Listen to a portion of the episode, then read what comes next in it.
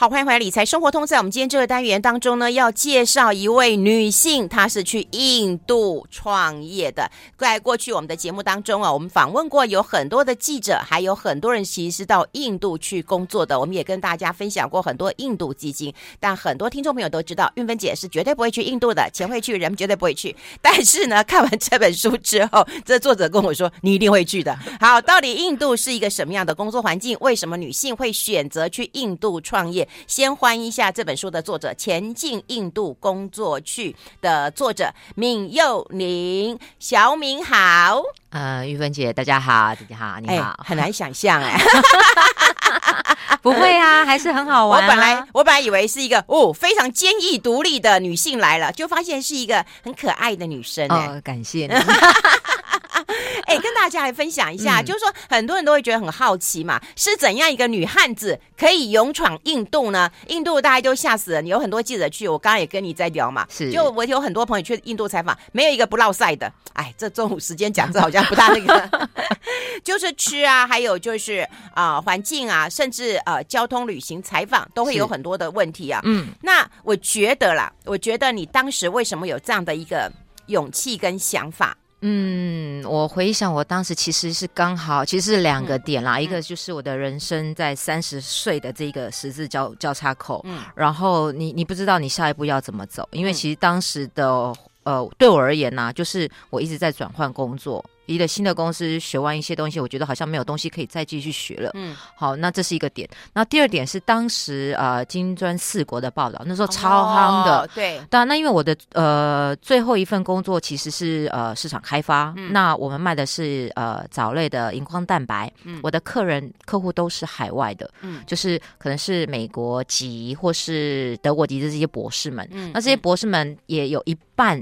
其实都是印度裔的，嗯，对。那那时候其实除了我们一般就是做技术交流之外，其实大家也会闲聊。你知道，博士就是鬼点子超多。嗯、然后那时候我就说，哎，那怎么样？怎样？我觉得我好像三十岁了。他们说三十岁，然后呢？我说，嗯，我也不知道我接下来工作到底要嗯继续换吗？嗯、因为我我其实是一个。呃，好，不要说求知欲好了，我觉得我会去想学新的东西，我没有碰过的，嗯、我觉得那好玩。嗯，那反正就是刚好那时候在聊天的时候，他们说，哎，那我就跟他们讲说，我待了一阵子，我有点工作的瓶颈。嗯，可是我已经换了三四个工作，不同领域。你是一个不安于世的女人吗？啊，是的，我是。我后来做久了就很想换。对，因为好像嗯，大家会说生活应该是趋向为啊、呃、安稳的，嗯、可是我。可能个性不是那样子，嗯，那也有可能是因为在淡江，我们就是化学性，你知道吗？嗯、就是这么多男生中，你的个性慢慢慢慢会被影响到，应该可以去做一些什么事情，嗯、比较偏男生的这一块。嗯，所以那时候我就想说去哪里呢？后来这些鬼子说，这些博士们就说，哎，跟我们讲鬼点子。他真的是很多鬼点子，而且印度裔的，我记得印度裔的那个博士们，他们超多话，然后他们都是随便讲。那通常你知道，大家聊天，我我其实聊天有时候就是，哎，我可以去试试看。哦，对，这是这是后来我发现我的特质，其实这个特质应该是在。呃，淡江我们都是化学系嘛，你知道每次都做实验，嗯，对，应该是这个特质影响到的，嗯，就不怕嘛，对不对？对，好玩嘛，对。然后呢，想说，哎，觉得好像创业可以哦，嗯，印度我从来没去过，never。可是有人不会先想说，先去工作，工作看看自己能不能适应，再来创业。你是不去，你是不是一下就去创业了？可是因为那时候没有台湾，对，也没有没有所谓的中国籍、台湾籍的公司在印度啊，嗯，我。其实上次呃之前去的时候，我要去找一些呃旅游的资料，对对，我没有任何中文版，都是英文版，哦、然后甚至有德文版、日文版，日文版也比较少，嗯，对，所以那时候我我觉得是应该刚好那个两个点，我三十外加我不知道我下一步要怎么走。我觉得三十对女人来讲是一个对。选择的转捩点，对，然后就像呃我朋友说，那你当时我当时还有男朋友。他说啊，你不要，你不要你男朋友了吗？我说我说嗯，我我觉得我呃，婚姻的事情、感情的事情，我没有办法去掌握到他会不会一直走到很远。对对。但是我这个时候，我想要去试试看新的东西。嗯。那因为我不知道印度在哪里。嗯。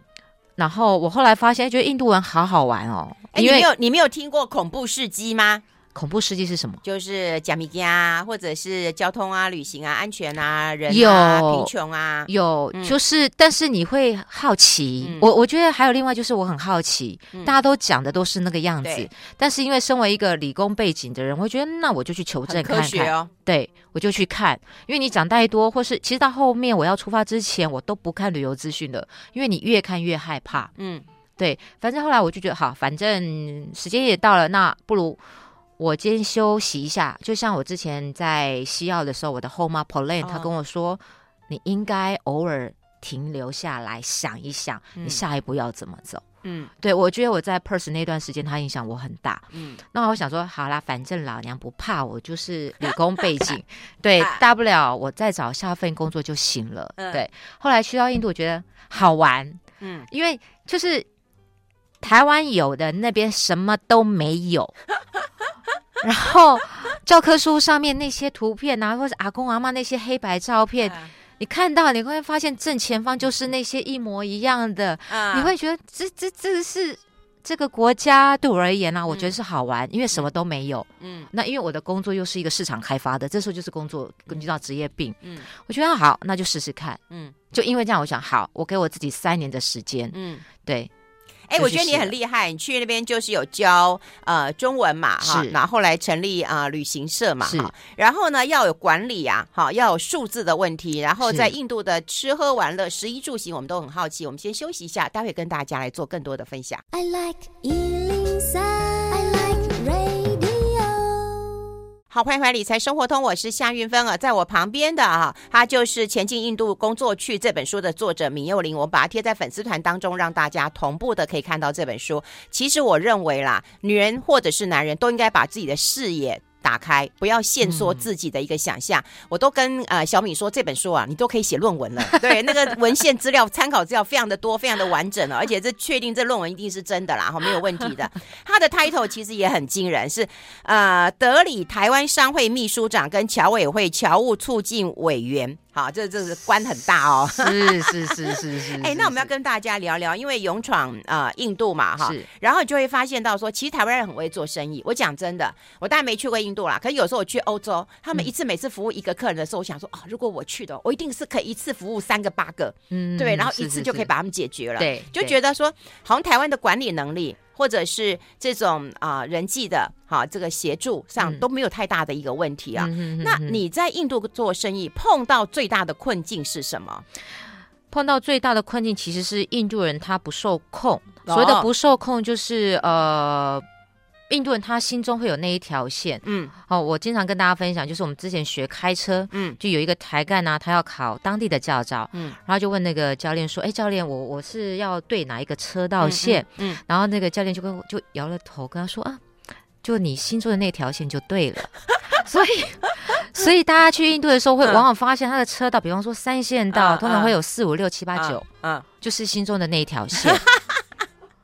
对，所以所以星座那条线，其实你要怎么去定义它？嗯，那像我们通常台湾人会说，哎，你的工作的态度，对，我说要打卡啊，对不对？朝九晚五啊，对，你签到是没错，签到打卡。那有时候碰到印度它没电的时候，你怎么打？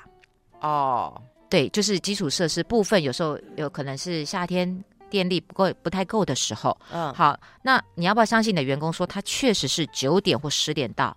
嗯嗯。那不一定嘛，嗯、那有些就是对我就是九点，那有些人就是压着说我八点半就到了，Sir。嗯，对，那所以我觉得在管理上，他确实对我们台湾人会觉得非常棘手。所以后来呢，我我们公司其实也试了很很多，就是台湾式之前的管理，发现没有多大的功效。对对，因为民族性不一样啊。那还有就是有些印度人，因为他长期被英国殖民，他会觉得你都是外来者，你是侵略者。哦。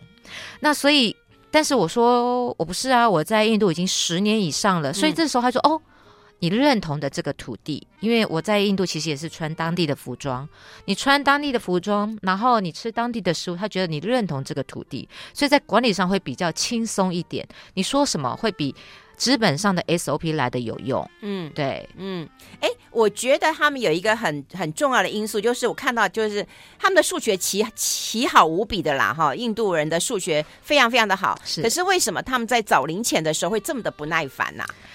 他会觉得你管那么多，你说那么多，你给我零钱就对啦。啊，因为其实在，在呃零钱其实很难去存。所谓的很难去存，就是他们通常会有个十进位的概念。对比方说，呃，一百零四，我一百零七好了，嗯、那通常我就会给他一百一。嗯，然后不是找三块吗？他说你给我一百一十二，嗯，他就是退五五块给你。对，哦，对我说你那一样是零钱，他说哦，没有不一样哦。啊，因为。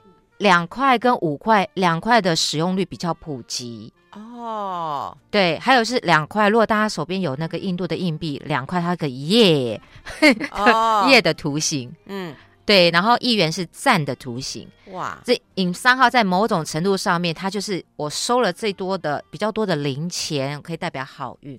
哦，对，你看这要在当地生活以后才知道。不过说实在，我很喜欢看那个宝莱坞的电影啊，嗯，他们有很多欢乐的情节在里面，他们是喜欢跳舞的，对，而且其实还蛮搞笑的，是对。所以在印度的真实生活当中，也有这么多的欢乐嘛？确实，那从呃十月到隔年的二月，其实是印度整个不论是旅游或是婚宴的大旺季。嗯，那尤其是婚宴，它就是晚上九点才开始，可以吃到凌晨四点。你有跳舞吗？我我去过那一百两一百零二次，我去跳了，就是就是很就是在宝莱坞看到的，嗯嗯、那你会觉得很开心，嗯，可是你常住在那边，觉得哦好吵哦，哦对，所以跳舞来讲，其实是一个解压。对印度来讲，它就是带呃，因为其实也有神明，比方说像 Ganesha 或是 Shiva 这些湿婆神或是象神，象、嗯、神也喜欢跳舞。嗯、跳舞可以跳到很多，把不愉快的、负面的情绪都跳掉，甚至唱歌。嗯，所以基本上，呃，我觉得欢乐情形在印度到处可见，因为生活确实比较苦。嗯，对，你要在当地去挣钱，尤其在人口数这么多的土地上，如果你没有一定的技能，even 你有一定的技能，其实你也抢不到，因为人口太多了。嗯，对。哎，到入境随俗嘛，刚讲都要取得他们的一个认同嘛，然后你自己要喜欢这一块的土地嘛。可是你觉得哪一块最容易入门？是跳舞吗？还是饮食呢？我觉得饮食是很难克服的。我觉得饮食，饮食这一块呢，确实是很难很难克服，因为。它所有东西都加玛莎拉，玛莎拉就是香料。嗯、比方说，我们会喝柠檬汁，嗯，柠檬汁它一定会加玛莎拉，嗯，你就会觉得喝下去那有点像我们的咸鱼的味道。啊。对，嗯，它就是有针对饮料的玛莎拉，在小店都可以买得到。啊。然后甚至水果，嗯，水果它也会放一些玛莎拉，嗯。我们水果不是要吃那个水果的鲜味吗？对对对，他们不愿意，因为因为长期是在香料的熏陶之下，他会觉得加了玛莎拉那个水果才会比较好吃。当然，另外一个条件就是印度的水果其实品质还没有那么 OK 哦，所以加了调味，对，就会比较可以呃入食。嗯，对，哎，可是我看到书上就是你也有去呃医院然后看病的一个经验，所以他你也吃了他们类似像、嗯、很像中中药调理的药方，对不对？对，那个我们叫做阿育吠陀，阿育吠陀。嗯，那其实阿育吠陀它的原理，我我觉得呃。中国台湾或是印度、埃及这几个古老文明的国家，嗯嗯、它其实都是从草药开始的。对对对。那印度也是。哦、那印度很多人他们会觉得西药，虽然现在印度很多就是药厂，属于世界都是大家都认同的，可是，在当地会觉得它毕竟是西方的西药，那技术他不知道是不是加了什么复形剂。嗯，药丸的，对对对，那远不如他直接看到东西，对对对，所以他看到东西就是药草草药类，嗯、那会比较来的有效。嗯，对，甚至在饮食上面也是，他们比较不会像我们，呃，礼拜天去买一周的食物备着，不会，他一定当天少量，当天煮完就煮完。嗯，那因为这个习性，所以我回归到阿育吠达这一块，其实它也是跟我们中医一样食疗。嗯，那也有所谓的像 yoga。啊、呃，瑜伽，嗯、瑜伽当然还有包含了就是吟唱这一些，嗯、这些都是属于阿育吠达的一块。对，我之前是有了，因为就常年那个有嗯便秘哈，嗯、然后我就去，然后他一样跟跟我们中医一样，他有把脉哦。嗯、然后那当然那个阿育吠达的这个医师他知道我是外国人，他就用很简单，嗯、因为他不会英文。哦。那你们怎么沟通？又很简单的，对，就用简单。所以这时候我就说了，语言其实不是在于你学到多好，对，对对，而是也要你能沟通。嗯、那这个其实我是带给我的学生，我说今天你不要说你上了几级，嗯，重点是你你说中文、你说华文的时候，对方能不能听得清楚？当你做翻译的时候，你的讯息是不是可以顺利的达到彼此？这是语言的目的。嗯、好，我回归到就是因为我不会说印度文，嗯、但是我会说一点点那时候，嗯，然后我就说啊，就是跟他解释一下。他说好，那你不用说再多。他就把把了我的脉，然后我就跟他讲说哦，我有便秘。他说哦，那你是不是怎么样怎么样？他就是简单的英文。嗯，嗯他说好，他就给我这么大瓶，哦，很大瓶，那个就是、嗯、呃，我就像以前的呃青草青草茶，可是它里面有。那颜色比较更绿一点，嗯，然后有渣渣，嗯、他就说你喝之前要摇一摇，嗯。嗯，对，他其实 就炒茶，还可以，还可以，还可以，还可以，喝了以后就改善了，就喝了一个月就，其实到第二周就有，就会比较、哦、比较顺利通便，因为其实长时间没有在吃水果的情况之下，又吃咖喱比较燥热，嗯，我的体质其实那时候还没有完完全全印度化，哦，对，所以透过这个就哎还可以。哎，十一住行克服了以后，就是啊、工作的这个啊、要诀要掌握到。那到印度工作有哪些要诀？待会分享。我们先休息一下。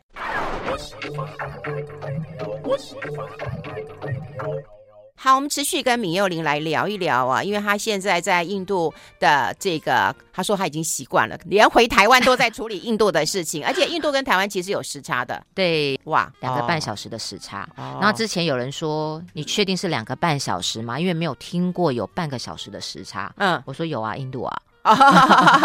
对对对对对。哦，嗯，哦，哎，那跟印度人在做生意的话，你这么久的一个经验当中，有没有什么要提醒大家的？呃，我觉得印度它真的是人口多，它的教育背景也不太一样。其实我觉得应该是说，比方说你是制造业啦，嗯、那你可以就是你的交货期可以抓多一点的时间，嗯，不论是交货期也好，或是呃你要购买产品也好，这个时间其实都要预留，嗯，预留大概一到两个礼拜的时间。哇，这么长？对，没有办法，是因为呃，印度国土太大。嗯，你不知道你的货是从哪个港口进来，它陆运的这一块，陆运有时候呃，它可能碰到停电，嗯，陆运尤其都是火车，火车对，对。火车很方便，嗯，那有时候可能碰到罢工，嗯，那罢工是每一个州都会不一样，嗯，对你碰到罢工的时候你怎么办？嗯，对，所以我觉得在时间上面都是要预留的，嗯，那当然。讨价还价，其实每一个国家都一样，不是只有印度，哦、只是说印度人他们会比较擅长的是，他用大的，比方说他就会直接呃，像我们去旅游好了，嗯、我们都会说一件多少钱，两百五，嗯，然后你说那两百五，比方说他说两百五好了，然后他就问我说你要几件，嗯，通常在台湾不是说哦一件就一件嘛，对，可是印度人他很容易说你要几件，那两百五可能觉得贵，我说那我要走，然后这时候店家他会说你买两件我就算你两百，哦。所以我们在旅游的时候，呃，当然杀价每一个国家都一样、嗯、啊，只是印度型的杀价就是它以总总数，像我都说我要十件，你算我多少钱？哦，直接讲数量。我要十公斤，你可以给我多少？嗯，那甚至有时候印度人他呃连那个小数点第二位他都会跟你杀价，嗯、如果以美金计价，哦、因为总量算起来他就就至少他可以省了一些嘛，对，对，对，对不对？他不用买到这么多。嗯，对，印度人数学真好啊。很好啊，非常好。嗯，我其实数学很差的啊，所以 对，但是但是有时候印度人数学也有可能呃数学也有可能不好的时候，拿着那个计算机不会用啊，按错，嗯，那你就要比他那个啊。对，我就说，哎、欸，你少算了，我还我很好心，我说你少算了两百，他说真的吗？然后就用笔算，哦，用笔算比较快。哎、欸，我发现到一点啊，就是在你的书上会发现，如果这样看不认识你的时候，会觉得你很一直恰杂不呢，很会吵架呢。我是啊，我是。我是我是，对不对？对，我是。就是如果你觉得不公平的事情，你就会吵架。比方说，你跟你的房东吵架，或者是跟这个呃类似计程车的司机吵架，对对，那就会吵赢吗？还是一定要吵？我会呃，其实应该是说，我的大部分的交通工具都是 auto 三轮车。嗯嗯、那三轮车其实它不会讲英文啦，反正就是你跳表，嗯、或是你喊价。嗯，那我碰到就是，我觉得我上车你跟我讲一百块，下车你跟我要两百、嗯，他以为我是观光客。对对，然后就直接破口大骂。嗯，我就说，其实不是那个一百两百或十块二十块，而是我就说你怎么可以这样子？嗯，然后我会用宗教的方式去吓阻他，我就说你这样没有人喜欢来印度，你这样 Shiva 神会 punish you。嗯，对，嗯，当然当然有些 Otto 会觉得，因为对他来讲，其实你是外国人，外国人很有钱啊。嗯，对。你说谁跟你说外国人有钱？哎，没错了，外国人是比较有钱，啊、但是有钱不是用在这个地方，对对对，有钱是敲诈，对对，就是定义的问题了。嗯嗯、那后来反正我就是吵赢了，可是吵赢了我。也没有说一定要是呃一百或两百，那有时候我吵不赢的时候，外国人呃印度人也是好奇宝宝，嗯，当你大声的时候，尤其是你你是一个外国人，又是一个女孩子，大家会来帮你，然后大家就问说，哎、哦，发生什么事？我就说他这这这这这样，好，我就讲到这这这这样，他说，然后这个呃围观的民众他就会跟这个就是 Otto 司机啊，好、啊，或是这些计程车司机说，这样子。他用一两，然后呢，欧图就嗯，两页就是解释，然后大家说你要把他钱还他哦，有正义感呢，有正义感，然后当然就是好奇心嘛。后来就是几乎百分之九十，他们都会把钱退还给我，或甚至就是收上车的钱。嗯，对，所以我说，你说印度人真的是呃这么的负面吗？没有，对，其实印度人他其实是很。我可以说他是比较友善的，他会就是会去保护那种就是觉得被欺负的，尤其是外国人。对，哦、当然有时候我们自己人有时候因为你是一个外国人，所以你高姿态下去去对待当地人，嗯、其实大家都可以感觉得到。那我是一个当地人，你是一个外国人，有时候你知道吗？民族性的问题，当然帮那个啊，对，就不甩你。嗯、对对，所以有时候台干。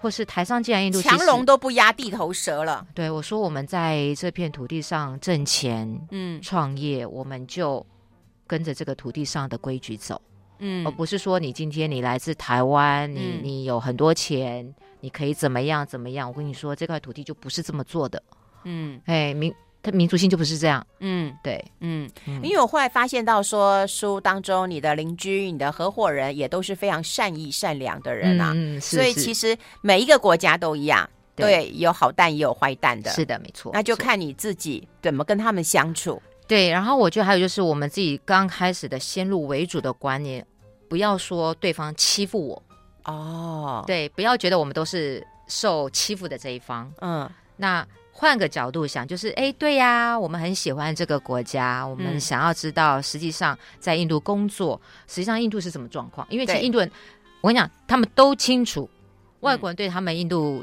的想法、嗯、概念的评论，他们都清楚，他不会说出来，他们知道。但是当他听到一个你是身为外国人，你这么赞许他的国家，他会很感动。哦，我相信对于我们台湾人一样，就像。我我的背包永远都是带有台湾台湾地图的，对，然后我也会带着台湾的黑熊，因为有时候台湾国旗是没有办法在旅行使用的，因为它太敏感了。嗯，所以后来我就带了台湾黑熊。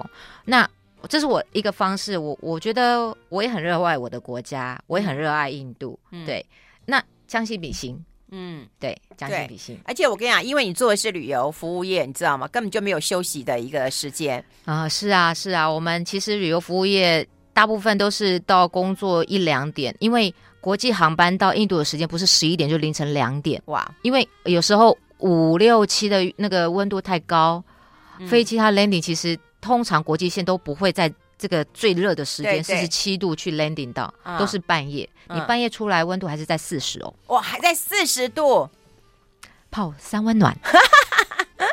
哎，那因为你看啊、哦，服务业我刚刚讲过，要接待要非常的细致，对不对？是可是要培养这样的人，其实是有压力的啦，哈。然后你要贯彻你的服务理念，也是有压力。更何况是一个女生，女生我们觉得在印度当中还是有很多的风险跟压力。我们待会讨论，我们先休息一下。I like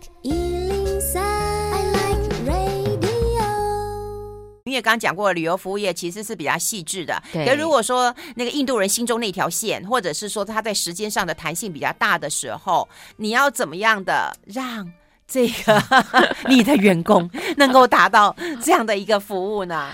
还是老板娘、老娘自己来了？我其实有一半是我自己在从旁边协助。对，尤其是来自于像中国或台湾的这些呃，就是观光客或是商务人士，因为语言的问题，他们会比。比较倾向跟我直接过做沟通，哦哦哦、那其他像西方人士是还好，那只是说一样，西方人士、西方的观光客他的包容性，他可能看到很多，他会觉得还可以，他就是印度嘛，嗯，他就是印度，嗯，你没有办法去要求一个正在发展的国家，他的所有的服务都必须达到一定的水准，嗯，而百分之十就还不错，嗯，可是因为像东亚国家，比方说日本、韩国、台湾，嗯，这这个以前的所谓的亚洲四小龙啊，大家都是服务业起来的，对对对，所以是精致中的精致，对对对对，所以后来往往都是我会跟我的员工去解释，因为有时候他们说没。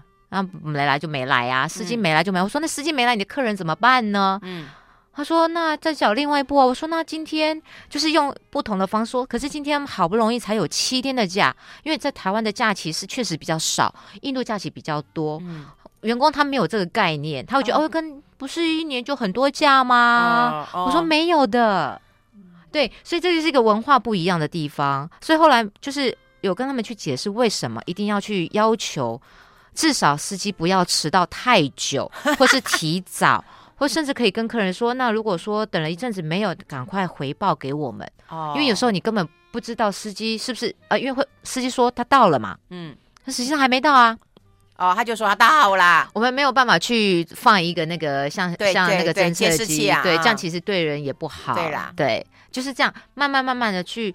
让他们知道说，其实，在台湾的旅游服务业，或是其他的国家的观光服务也是这么做的。嗯，那改善的空间很大。嗯，现在比我之前进到印度好很多哎、欸，之前司机都会迟到一个小时以上哎、欸。啊所以我说，我们心脏也要大颗一点啊！啊，哎，你心脏有够大颗。不过说实在的，我们不管看新闻啦，或者看一些旅游的报道，就是呃，女性在印度长期的地位其实是低落的啦，哈，低落的。现在情况还是这样子嘛？那如果说女性要去旅游啦，呃，要去工作啦，哈，或者是说有人 long stay 一下，或者是去做一个学习，像我有朋友就去学瑜伽嘛，是是是，然后去去学那个呃。宝莱坞的电影嘛，那跳舞的那个嘛，哈、嗯，对对对。那那有没有什么要留意的地方啊？嗯、呃，我觉得女性的地位比较低，我觉得这是站在我们台湾人的角度，可是印度人他不会这么觉得。好，另外就是我们是外国人，不论呃男女，我们是外国人的身份，在种姓上面其实就属于高阶种姓。对，嗯，那你如果说印度的女性地位，其实要看，如果她是小城，那有可能，因为她整个的，就是外的资讯还没有这么丰富。嗯嗯、可是你如果是一线大城，比方说像德里、钦奈、孟买，呃，哦，你都在德里嘛，哈、这个，对，其实这些一线大城，它都已经跟其他观光呃其他国家的城市一样了，女性的地位有上来。现在以前以前可能印度人会觉得生男生比较好，女人永远都是在家工作的，现在没有喽。我们印度也是会会，我们印度啊，呃、对我们印度也是会慢慢发展，就知道就是发展到还不错。现在有一些几乎双薪家庭也可以让女孩子就是老婆出去上班，出去上班。啊，我看那个电影《孟买女帝》有没有？他不是把那个女儿就给卖了啊？所以这时候就讲到她是哪一个种姓了。如果他是属于中上的中产阶级的，现在还是有种姓制度吗？其实还是有。对，只是说你看它明不明显？嗯，如果你是经常就是走访那种乡下地区的，嗯、非常明显。嗯、可是现在比较多，就像我们台湾啊，嗯、很多年轻人他会到城市工作，因为工作机会比较大。嗯，印度也是一样，大部分大城市有很多外来进来的这些工作人口。因为工作，所以慢慢在大城组家庭。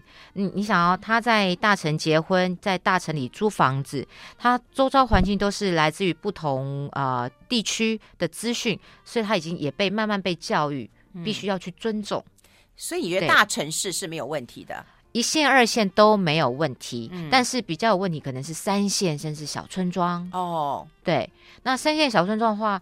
其实你说没有错，有些报道是真的，它就是可能就是女性地位是非常低的，嗯，对。但是因为现在新的政府，比方说像莫迪政府，它有推推就是平等平行。哎，你对莫迪政府的评价如何？如果跟相较他前一个政府，我给比较正面的评价。嗯，前一个政府其实嗯你没有看到任何的呃建设。嗯，可是自从这个新的政府上来以后，确实有很多人跟他不同的评价，但是基本上对于我个人而言，我我会比较给予正面的，因为你可以看到一个、嗯、一个国家，它从没有到有，而且每一个人每一个每每一个月都有不同的进展。嗯，对，相较于以前，就是你好像怎么推，看到好像政策都差不多。嗯、对，现在政策有比较跟世界接轨一些。哦。对，哎，小米，我想还有一点时间啊，是不是可以请你鼓励大家一下？说实在的，现在台湾有很多的孩子也好，年轻人也好，真的，呃，他们在台中工作，但到了啊、呃、屏东、台东工作，他们觉得好远哦。爸爸也叫他不要去，妈妈也说别这么辛苦了。那更何况是说到印度去，或到世界世界各国去。其实，在海外啊、呃、工作，我有很多朋友在海外工作，是其实他们是很愉快的，是开心的。当然，有些甜酸苦辣，你到哪里去都是一样的。对对对，你可以鼓励大家一样，就是怎么样能够勇敢的跨出那一步呢？哦、呃，我觉得现在比较，我我觉得可以做，可以说是呃，不要以为手机就是你的世界。虽然你是你的手机世代，嗯嗯、但是除了手机之外，你放下手机，你去旅游看看，嗯、你觉得怕没有问题啊？就是你要去突破，因为我们是海岛民族哦，嗯、台湾是一个海岛国家。嗯，如果你不去想你后来的十年，后来的十年，所谓的后来的十年，就是当你的爸妈，我们大家都会老。那你这后来十年，你如果不跨出去的话，你接下来的未来是什么？不要跟我说你现在可以用手机上网做生意，很多东西不是网络上看得到的。这些就像以前我们讲的一步一脚印，你要实际踏到。我没有说你一定要来印度，没有，你可以去韩国，你可以去日本，你就是要走出去。嗯、那也不要想说啊，我可能英文不好，或是我的财力不够。英文不好，我说过了，这是一个生存的技能。你没有生存的技能，你。你你你觉得台湾可以保你多久？嗯，我们还是一样，我们是一个海岛国家。嗯，可是当你慢慢去累积积累这个生存技能，你的自信心会慢慢被 create 起来。嗯，那这个自信心不是说你家有多少钱，或是你家没有钱的概念，不是的，这是你自己个人。我现在讲的是你自己个人，你可以为你的人生去奋斗一些什么？嗯，奋斗的定义不是说每个月要赚十万，不是的。嗯，奋斗的定义是每个月。你可能只赚一万块，可是你可以学到很多很多不同的技能。嗯，不是就只有开咖啡店，嗯，开珍珠奶茶。对哦，好，今天非常谢谢小敏到我们的节目现场跟大家做一个分享。其实我也很鼓励大家，谢谢真的要走出去。对、嗯，你要不要留在那边，那是后来的决定，但那一步一定要跨出去，你会发现世界很不一样，不是只有在手机里面了。这句话真的很好哎、欸，谢谢小敏，谢谢，谢谢玉芬，谢谢。